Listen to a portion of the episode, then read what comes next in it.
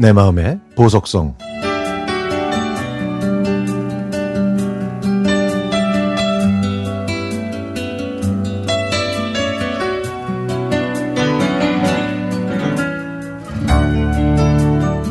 제가 중학교 삼 학년 때 아버지가 돌아가셔서 엄마와 오빠, 저 동생은 정말 가난하게 살았습니다.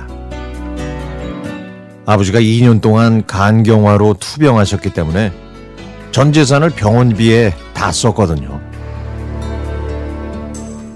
엄마는 병원 청소 일을 하셨고 저는 실업계 고등학교로 진학했습니다. 오빠는 장학금을 받을 수 있는 대학에 진학했고요. 저희 가족이 다니는 성당에서 수녀님들이 저희 집 형편을 듣고 돈을 모아서 지원해 주셨죠. 동생은 중학생이 됐고 저는 생활비를 벌기 위해 졸업하자마자 은행에 취직했습니다. 은행에서 일을 할수록 친구들이 다니는 대학에 진학하고 싶어졌습니다. 오빠보다 제 학교 성적이 더 좋았거든요. 그래서 퇴근하면 밤에 학원을 다녔고 엄마 몰래 학력고사를 봤는데 기적적으로 서울여대 중국어과에 합격할 수 있었습니다. 하지만 엄마는 집안 사정 때문에 심하게 반대하셨죠. 그래도 저는 포기할 수가 없었습니다. 엄마를 열심히 설득했고 성당 사람들도 딸이 대학에 붙었는데 왜 안 기뻐하냐고 딸이 대단한 거라고 얘기를 하니까 그제서야 마음을 바꾸셨습니다. 어머니는 저 때문에 병원 일과 가사 도우미 일까지 하셨죠. 그렇게 사 년이 흘러 졸업사진을 찍는 날, 저는 생전 처음으로 나이트클럽에 갔는데요.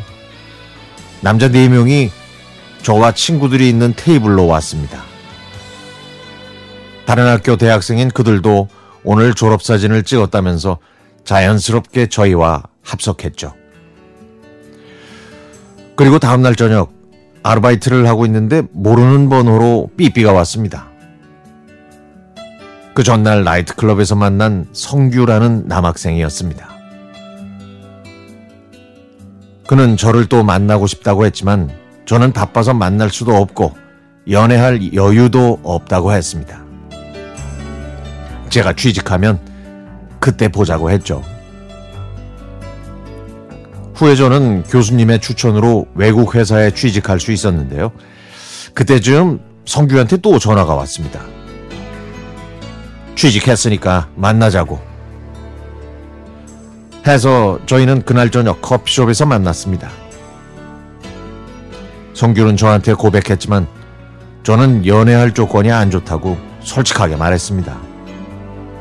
그랬더니 성규는 제가 조건을 보고 사람을 만나냐고 하면서 저한테 실망했다고, 그럼 힘든 사람은 힘든 사람만 만나야 되는 거냐고 하는데 갑자기 눈물이 났습니다.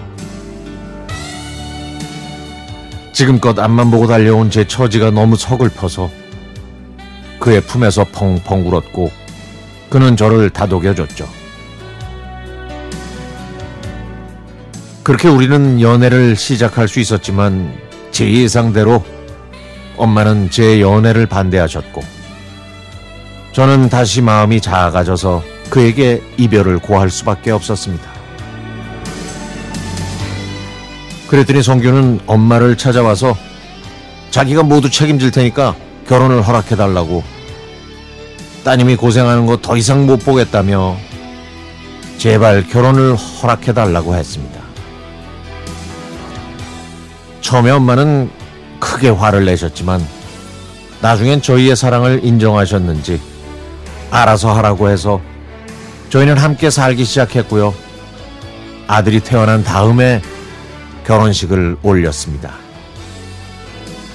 지금 제 남편은 엄마의 사랑을 받는 든든한 사위가 됐고요.